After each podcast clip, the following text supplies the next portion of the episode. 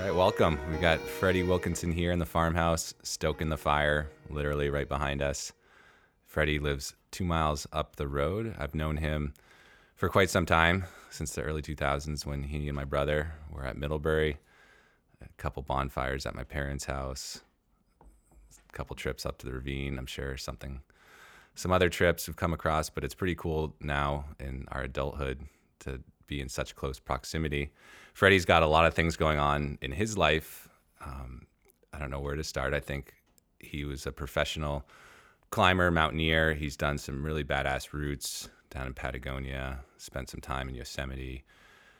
I'd like to hear some more about that stuff, but been out in Alaska a bunch, um, and then here in the valley, he's he's done some incredible things.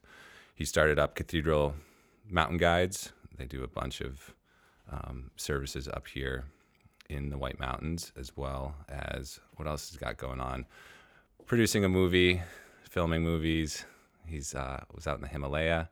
Lots of cool stuff, and you know what really, aside from some of the fun stories and things that Freddie's been up to, I was just you know as selfishly as my own personal resource, like he's a guy that can bridge the gap between you know in that skiing and mountaineering aspect where Cathedral Mountain Guides and his what he does um, in the mountains as far as ice climbing, rock climbing, that stuff can translate to ski skills that you can take anywhere in the world.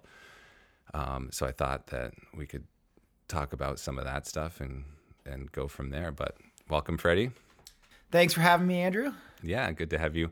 What's uh? Give me the latest. What what is what are you working on right now? Right now, I'm uh, I'm I'm on my way down to Scarborough, Maine, uh, where I uh, do the marketing for a climbing gym, Salt Pump uh, Climbing Company that I'm a partner in, and that's kind of my day job is is helping uh, run the show down there. So um, got a got a busy day of meetings, and hopefully I can squeeze in a indoor climbing workout and. Um, and that's about it. And then the other thing I have to do is write a donor letter to some people who are helping uh, pay for a, a, movie. So that's an important one. and you've got a couple kids. And I got a couple kids, yes. Uh, um, Casey, uh, my wife, uh, Janet uh, Bergman, uh, is is uh, we have two children together uh, Casey, who's three and a half, and Oscar, who's about 14 months. So that's a total epic. It um, definitely makes being a professional climber seem easy. And uh, uh, they're, they're a lot of fun, but a lot of hard work. I think all the, the dads listening can certainly relate to that. And that's funny because, like, it's I didn't even mention Salt Pump, but you've so many literally have so many things going on. Um, and some of these writing assignments you had last year too with national geographic it is a crazy balancing act but i don't really call it balancing it's just prioritizing. It's like what's important to you right now? And like some of that stuff is like well i have this project i'm that's it right now i'm to go do that. Yeah um, i don't know how i really fell into this this trajectory I'm on, but I've always been pretty ADD and enjoyed having my hands in a lot of different projects. And uh, I kind of like bouncing around, and I think to a lot of my my my family, my parents, like when I was in my twenties, they were frustrated with me because they were like, "Well, well, are you going to be a guide or are you going to be a you know freelance writer? Just figure it out. And uh, but I, I kind of always keep coming back to the same projects and it's really fun when you do that to to see how how they've grown how you've grown and uh, it kind of lets you form these deeper relationships. So um, yeah i mean i i guess uh, it's just been it's been really interesting. But all of them help each other. So being able to uh, you know, be involved with Cathedral Mountain Guides and Salt Pump locally. That I, I think of those as my my real you know grounding gigs and especially since we've made a decision to have a family and and really put down some roots around here um, those are great but then when i do get a, a writing assignment or a, a film uh, gig going on and I, I get to you know hop on a plane and go you know to the other side of the world um, you know and be compensated for it somehow that's just like the perfect uh, you know paid adventure vacation for me, uh, you know, and, and kind of keeps me from getting in ruts around here. Yeah, it certainly complements. The two complement each other because the grass is always greener when you're out there living out of your backpack for months on end. That burns you out pretty quick. And the same of just being stuck at home in in the valley, you get burnt out. It's a small valley, and and it gets pretty dark for half the year. yeah, we're in that right now. like just to set the stage, I'm looking out my door and I'm just seeing a lot of bare ground. So for us skiers, not good. And I had people come in the shop the other yesterday that spent the day in Rumney, like trying to trying to salvage some rock climbing in January. It was wet, apparently. Go figure. Yeah. But yeah, so what's um bring me back to some of your key moments here in the Mount Washington Valley. Like what sort of like how did you cut your teeth here and what what areas and kind of tell me about the good old days of like when you're really kind of discovering the White Mountains and climbing. Yeah, the the good old days were you know began a long time ago. So my um my fa- most of my family's uh, from the Boston area, and my grandparents would come up here in the 30s. My great grandparents and they'd ski like Mount Whittier and and ride the carts up Cranmore and and uh, my dad grew up doing that and you know skiing the Wildcat Trail before there was a ski area. So it's it's kind of in my blood and when I was in middle school I sort of became disaffected with the normal team sports and you know tried hockey tried uh, you know, soccer and and none of that was really really capturing me. And uh, so in sixth grade, my parents for Christmas hired a EMS guide to take uh, me and my brother and my dad up, up the Lion's Head Trail on Mount Washington in winter. And that was kind of my first real mountaineering experience. And so all through high school, I was coming to the Whites mostly train for mountaineering.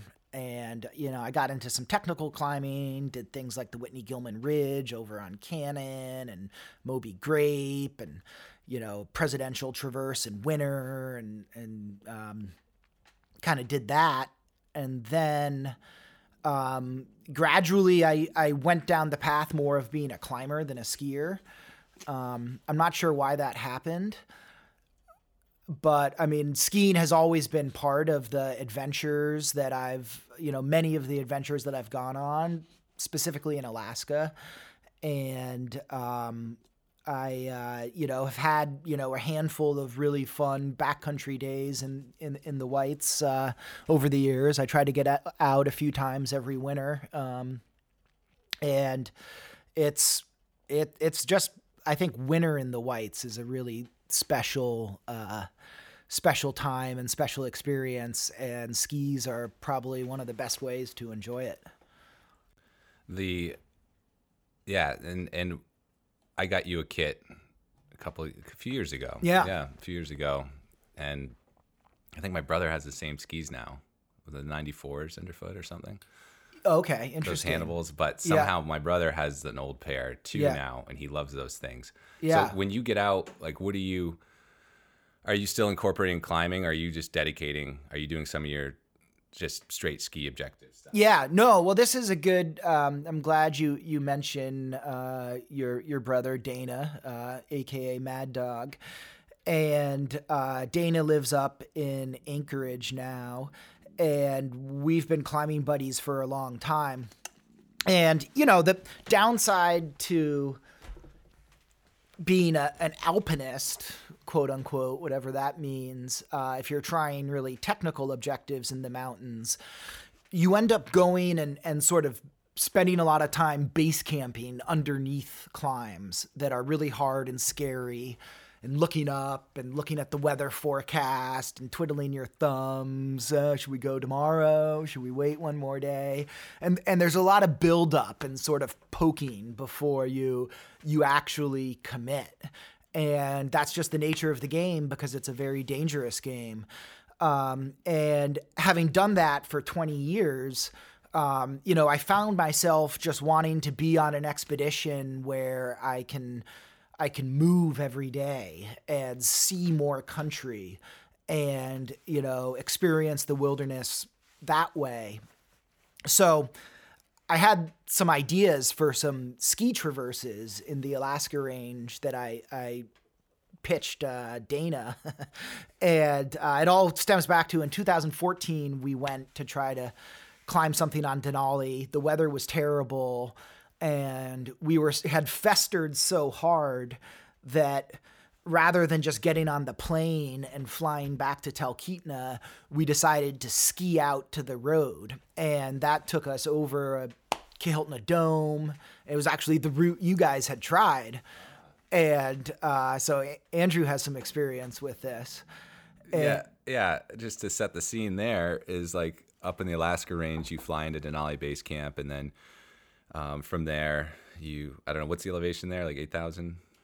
Yeah, like yeah, it's about seven, eight, eight. And then from there, you skin up to like your next base camp. You do one kind of still in the Kahiltna Glacier there, and then you make your way up to like the 14 camp, and then you start doing some maybe one more camp at 17 before like summiting Denali. I don't know. I've never done Denali, but just trying to recount the process of trying to get up Denali from the main route that everyone does and when was this the trip Dana was tent bound, or was that a different one? What was the one that you you're referring to in 2014? This was when we uh, we dropped onto the Upper Peters and Glacier. So you sort of took a took a hard left turn off of the the West Buttress route and uh, skied down into into the uh, Peters Glacier drainage which takes you underneath the Wickersham Wall, and um, you basically end up coming out at Wonder Lake, which is on the north side of the mountain. So it's a sort of a traverse of the mountain, but more going around it than and, over it, and not the standard route. Yeah, no. Um, yeah, once you, you we you leave the West Buttress, we didn't see anybody for a couple days, and uh, that was really fun. But I w- did it with Fritschi free rides on like black diamond crossbows and clicked into um, Spantik mountaineering boots with you know about it's about a you know 50 pound pack. Once you put ice axe um, sleeping bag extra personal gear your share of the tent four or five days worth of food, fuel, um, crampons. You need an ice axe and crampons, but most of the time you're either on skis or walking. So that's all like weight that you're carrying. Yeah, harness, rope, safety gear. It's it's yeah. a lot of it's a lot of weight, and people don't realize that you think your boot foot boot fit's good because you've skied skied the shit out of your boots, and then all of a sudden you throw on a 50 pound pack. All of a sudden your boots don't feel so good anymore. It's yeah. a big difference. And I encountered that when I went and got, you know, cut my teeth backcountry skiing with Mad Dog in Alaska in 2011. I was borrowing all the gear and it was wasn't like horrible gear. I was pretty happy with it, but you know, I thought the boot was fine. It was a little too small. But as soon as I put a pack on, blisters instantly. It was yeah. like, yeah, and we were stopping like every chance I could get to like air my feet out, let them dry, and it was just a tough learning curve of the winter camping, winter uh, winter backcountry camping with skis and stuff. But you know, getting out of the glacier, like the traverse you guys are talking about.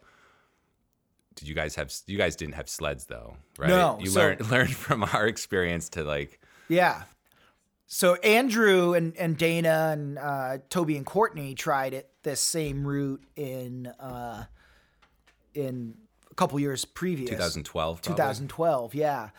And but you guys went down with sleds, which is like the kiss of death for any I mean, if you're to drag sleds and I've done a lot of it, so I feel qualified here to say it's it's not a ski tour, it's a slog. And you can use it to get from A to B and get a lot of gear from A to B. So you could set up a base camp and maybe ski things. But you're not doing any meaningful skiing with sleds. It's it's a really challenging. Where where were you during all this decision making that was happening with my brother on this trip? You should have been like, "Hey, Andrew, come here, I don't know. come here." No, sh- you, you what you want to do is this: you want to go set up in Pika Glacier and ski the shit out of it for a week straight.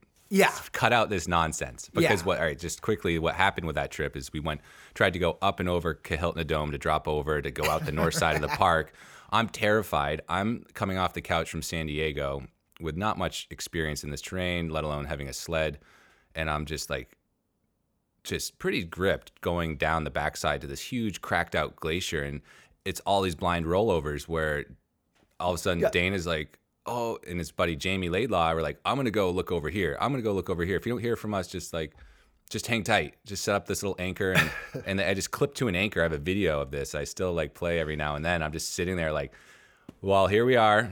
I'm just just tied up to this anchor and hanging above this this glacier. I have no idea what's below me. Everything's cracked up, and I'm just waiting to hear back from the rest of the party. I'm just alone. And eventually they came back and they're like, "Well, that way doesn't go. Let's go over here." And we just hung. We we end up making another camp, and then they decided no. After probing around, they're like, "This isn't safe safe travel across this this glacier." and we bailed. So we went went backwards, and at that point we just ditched all our gear and we sort of separated. Toby and Courtney did their own thing, and my brother Jamie and I did our own thing. But on our what we did was we ditched the sleds. We got we got rid of those things. So we went just to backpacks and then traverse out the southern way. Yeah. And that was amazing. So ditching the sleds, we actually got to do a little bit of skiing. It still didn't really count, but what it did was it gave me a taste of what the, the what the rest of the Alaska range had to offer in terms of skiing. And like once you get away from Denali, and that's that's where I saw Pika Glacier. And Chris Davenport had just been in there right before us, and we learned this after the fact. The Jackson brothers had filmed there, and um, we saw all their tracks, but we were carrying these heavy packs and we, we had to get out of there. We had this timeline to get out and meet friends for pickup. So we didn't get to sit there and go ski around. We just had to get out of there. But it was a good exposure to the Alaska range. And it was a chance for my brother to point out all these wild objectives that you guys had done or he had done and just get the lay of the land. Yeah, ski touring's great for that, for sure. And um, um, so uh, yeah, you I, I don't know how we went off on that tangent, but No, so you're, yeah, you're talking about like, yeah, ski touring and so I came away from oh yeah, so to culminate the in 2014 story, I was skiing after Dana down from McGonagall Pass, and it's June, so there's just a little sliver of of summer snow left in this low angle drainage, and it's you know scree on both sides, and uh, Dana's a, a darn good skier, and so I'm following him in my Spantiks uh, full pack load, and I caught an edge, kind of hooked, did a somersault, and one ski ejected and the other didn't. And uh, the one that didn't, my knee went through like a hundred and fifty degree rotation as I came to a stop. And my first thought was, that's how you spiral fracture your uh, tib fib. Like, I get it. And we had a sat phone with us. I literally, in like two seconds, were like, we can call and get a helicopter. It'll just be really embarrassing. And like had all this flash through my eyes. Uh, and then I realized that it wasn't actually broken. I just like my knee was all wonky and sore. So I picked myself up, kind of took a few deep breaths, continued on, and uh, like half an hour later, I could tell that just like my knee was not going to be feeling good. And we were about 18 miles from the road. at that point, and I just said to Dana and Michael, let's get to the road today because if we stop for the night, it's gonna like my knees gonna swell up and be stiff and it's gonna be like terrible after that. So we just need to get out today. So we just kept on walking and it was basically fine and I was able to walk like full speed. I could just tell that something wasn't right. And uh, anyway, something wasn't right. It took me six months to find out, but I had torn my meniscus and I had surgery uh, that next winter to clean it up. And after that, I said to myself, I really need to get a new pair of backcountry ski uh, touring gear and go light. And I just kind of have been obsessed, like thinking about that traverse we did in 2014 if you take I was carrying steel crampons and an old school ice axe. Well, okay, if those were aluminum crampons and an ultralight ice axe, that would save me a pound or two. And then if I had had ultralight bindings instead of Fritschi free rides, that would save me over a pound. And start thinking about it, and it's like, wow, well, I could probably save like 10 pounds just by like updating my gear to, you know, what's what's out there. And then like, okay, well, that could make my pack 10 pounds lighter. Or that could give me five more days of travel time if you're going two pounds of food a day. Like, and so think about like expanding, you know, your your operating range. If let's you say like a 50 pound pack is like a decent heavy pack, you know, but like you can manage it. And if you're a good advanced skier, you can still move around in terrain and stuff. Well, then like, you know, can you go for like 10 days? Can you go for like two weeks? You know, and uh, that's kind of a, a fun equation to try to figure out. It's a it's a like a I mean I know there's spreadsheets for this stuff, the formulas of trying to calculate rations of food, but yeah, there's gear that you just can't cut. Like you can't cut crampons, you can't cut the ice axe or some of these mandatory tools, but upgrading yep. them is certainly works in the favor. And I don't think I'll, we get complacent. We know that we're like, well, it's what I know. And I think a lot of people that get in into backcountry are like, well, it works, but they don't know any better. And that's always what we do at the ski shop is like, well, try this end, try this end of the spectrum. You probably might not, you know, you might not, might not be for you. You might not settle on it, but at least you know, you know, it's out there and you can get a taste of it. Yeah. So that hopefully, you know, next time you go on these big trips, you know, we see it a lot with, um, you might see it a lot being a guide. People get their stuff and they just either want to use their existing gear and you yeah. might have something a little better and you want to like, hey, try this or try yeah. my stuff out. Yeah. I, I, I, you, you do see it. And I think there's kind of two dynamics. One is the you know, just people having old school gear that's kind of heavier and, and behind the times, but wanting to stick with it and, and, you know, like they like what they got. Um, but the other, which I think is more insidious, is, you know, the tyranny of excess, the tyranny of consumerism. And what I mean by that is we're all super privileged to live in this day and age when like the shit's so good. It's all so good. And I having worked in the outdoor industry for 20 years, like I've I've had a front row seat to seeing it. There's not that much difference between like the top of line stuff, you know, across different manufacturers, but it's all so good compared to, you know, yeah, of course, compared to like what they had 100 years ago, even compared to what they had, we had 25 years ago, 30 years ago when I started uh, in the outdoors. So we collect a lot of it. And then when it comes time to pack for the trip, you got three different jackets and they kind of all serve the same purpose, but you want to bring them all.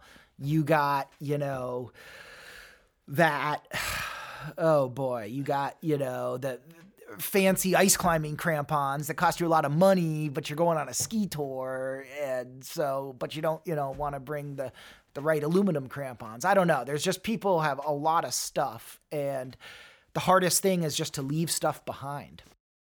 Think about that with like a camera lens. Yeah. Yeah, Which camera lens do you bring? Do you bring a couple? You know, it's you get so easy to get caught up in the overpacking world, and sometimes if you eliminate those choices, it's just better. You just work with what you got. But, yeah. No, I, I just think that from the, I see a lot of renters come in the shop that, like, for example, this guy came in with his boots yesterday that um, he's never like ski toured in them before. And I'm like, I don't know, these are the best boots. And then I go and I look at his heel um, insert, and he, they had done something with the heel piece, but the grooves weren't cut out in the actual heel piece, but the insert was there. So I had to Dremel, take the Dremel out, and I'm like, I hope you're okay with this. I'm gonna Dremel this out. I would switch out the boot. I would ideally get him in a pair of my boots, something lighter and more performance oriented, or, or for the touring. And but he's got Raynaud's, Raynaud, what do you call it? The cold Yeah. Raynaud's, something like that. And so I was like, all right, we'll keep your boots. So I took the Dremel out and I just like cut in these little grooves and I'm like, all right, I hope this goes well for you. Like, I Yeah. hope these boots work.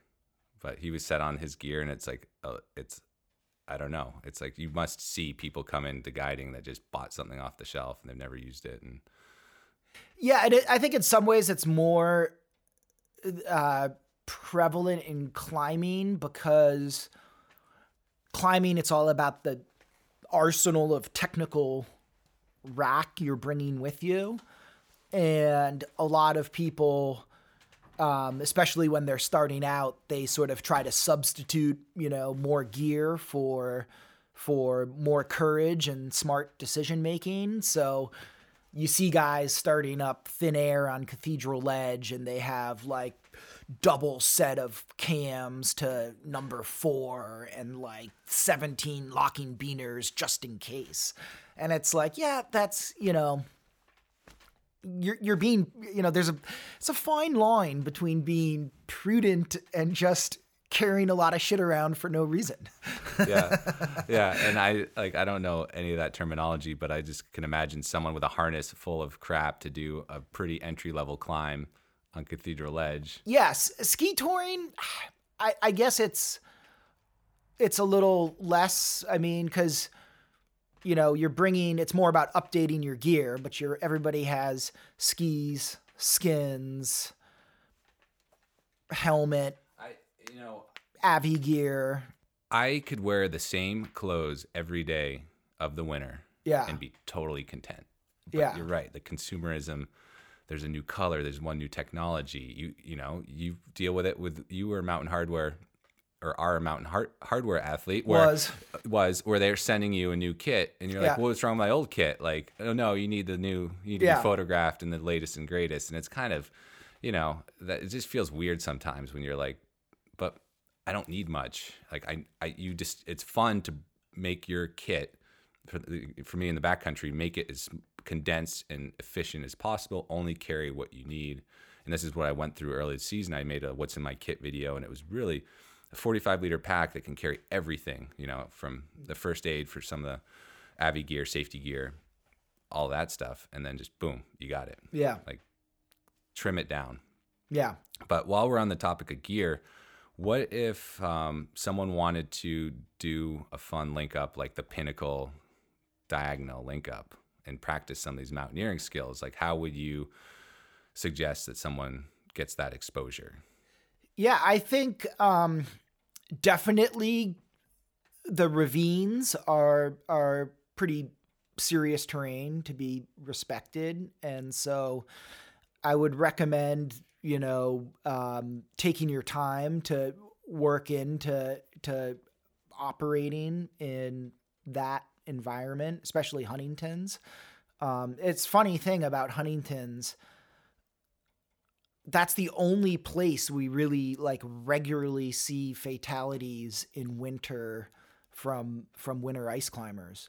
Um, and and uh, I just was talking about this with Michael the other day actually. So um, it's it's easy to lose control. I would recommend getting a solid background in cramponing and being able to feel confident on cramp with crampons and an ice axe on moderately steep snow and ice is crucial to being a well-rounded ski mountaineer. I mean, I would imagine most people listening to this podcast are probably better skiers than I, and and they can you know shred down steep, steep terrain. But what happens when there's a a sheet of ice and you have to transition from skis to crampons? you know, because you don't, you can't ski Oh. down the central bulge. say. Down down climbing is Yeah. terrifying. Yeah. It's a whole separate skill. Totally. And it, the thing is, there's good news here. It's easily like master. It's it's like riding a bike. It's like you crash the first two days you do it, and then by the third time you get up and you're a little wobbly. It's it's a muscle memory thing. It's a you have to learn the balance point, and there's some basic inconsistencies for why skiing doesn't translate to cramponing. For instance, skiing we're always taught to be on our uphill edge and and be on our edges. In cramponing on low angle terrain, you want to be flat foot, which means you want to like roll your ankles and and make sure the bottom of your feet are perpendicular to the slope to get maximum security. So you just need to go out for a few days and practice it. And the best way to do that is probably just to dabble in some ice climbing for a couple days, even if ice climbing isn't your thing um, you know, get a friend to take you out, uh, hire a guide, do something to just to go out to a, a beginner, you know, ice climbing mountaineering area like Willey's Slide or, um, you know, one of the numerous top roping areas around the Whites and, you know, practice, really get a feel for being in crampons. And, um, and then you can work up to, you know, being able to do something like climb pinnacle and ski down diagonal. Yeah. I think that's really, you know, got my my brain spinning a little bit. Is you might not know that ice climbing is your thing. Like maybe this whole world, maybe that that um, the mountaineering side of things is your thing, and you just don't know it. So you got to go and try it. I suggest everyone get out and do a little bit of some sort of ice climbing. Well, yeah. I mean, if winter's your thing, being proficient with an ice axe and crampons is pretty like mandatory. Right.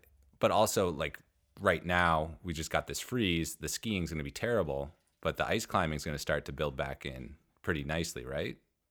Yeah, absolutely. And that's probably the answer to why I one one big piece of it to why I kind of skewed more towards being a climber than a skier in my 20s was that living around the whites to my eyes back then there was 8 to 10 weeks a winter of pretty good ice climbing and maybe two to three weeks a winter of good skiing.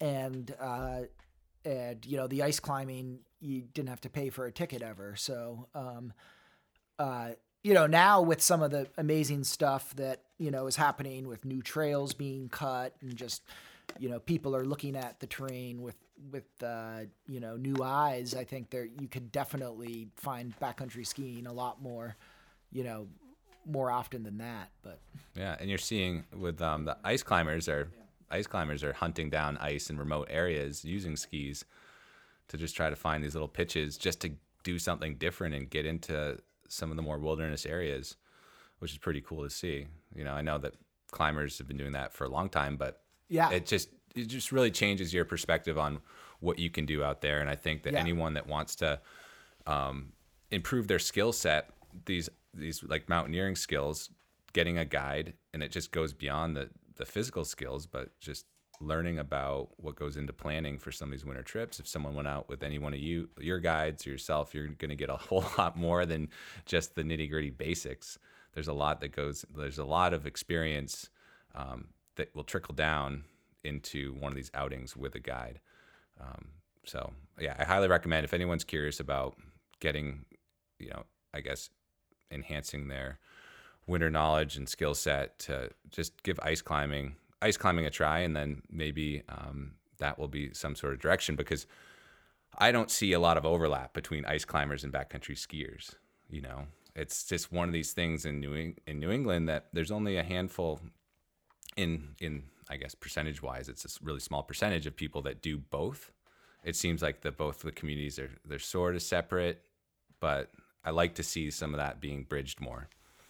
Yeah, yeah. I think um, I think that's the way it's going.